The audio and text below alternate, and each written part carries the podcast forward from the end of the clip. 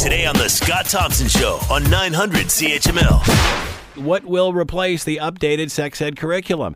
You know, uh, uh Doug Ford announced the other day that uh, the sex ed curriculum going to be yanked, that they're going to re uh, repeal and replace it. They're going to basically do, I guess, what the other government said they did, and that's uh, consult with all the people and blah blah blah blah blah, and come up with another one.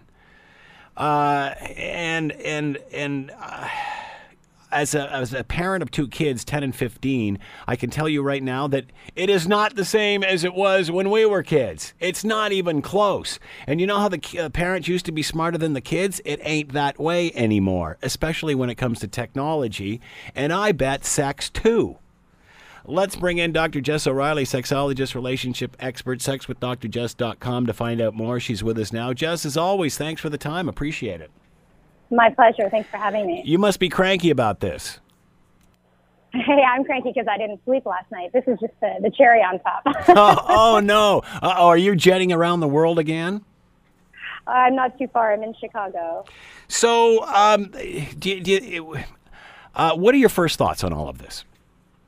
Well, obviously, this is a big disappointment because I think we can all agree that every single student deserves to receive information that is relevant to them, that reflects their experience, and that students have a right to access accurate information because we all want young people to be well equipped to make informed decisions and create healthy relationships. And we know that the more information we have, the better those relationships are. And so we use the word sex ed, but sex ed is a lot of different, different things. It involves education around emotional intelligence, verbal communication, nonverbal communication, conflict resolution, friendship, dealing with your parents, dealing with other kids.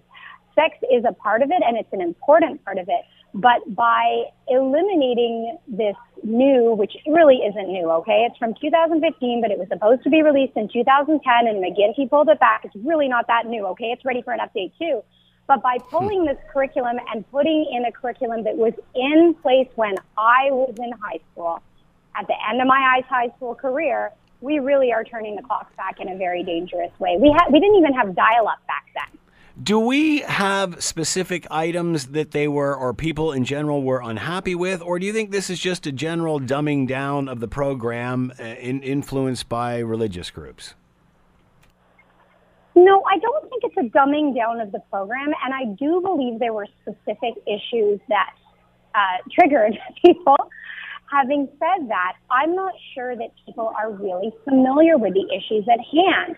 I've had people telling me, no, no, no, this curriculum doesn't address relationships or abstinence. And I'm, I'm, I'm saying to them, have you read the curriculum? Because of course it highlights abstinence as the only perfectly safe option. It spends far more time on relationships and relational intelligence than it does on sex itself. And what's really interesting to me is if you go back to the old curriculum, that they're going to use to replace this. The curriculum developed in the mid 90s and released in 1998 and 99 for high school, 98 for junior school and 99 for high school. They're not going to be happy with that either. I mean, it still talks about preventing STIs. And if you're going to talk about preventing STIs, you have to talk about the things you do that could potentially transmit STIs.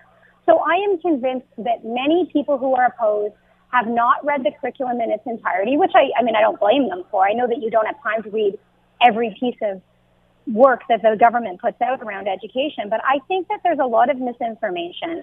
Um, I, I, you know, I can tell you that I, I see people who are devastated by this. I think this is a health risk. I think this is a public health issue because the big difference between the new curriculum and the old curriculum, which is going to become the new curriculum, is, is inclusivity, uh, technology, and specificity. And yeah. it's interesting because I just tweeted about inclusivity and diversity, and some people tweeted back at me like, "This isn't what Canada wants." Every time you say diversity, we know what you're talking about. I just want to say to people, listen, I am diversity. I am the daughter of people from China who moved to Jamaica and moved to Canada. And as part of the fabric of Canada, I'm born in Canada. I'm a Canadian citizen too. I am diversity. Diversity is something we embody. It's not something we debate.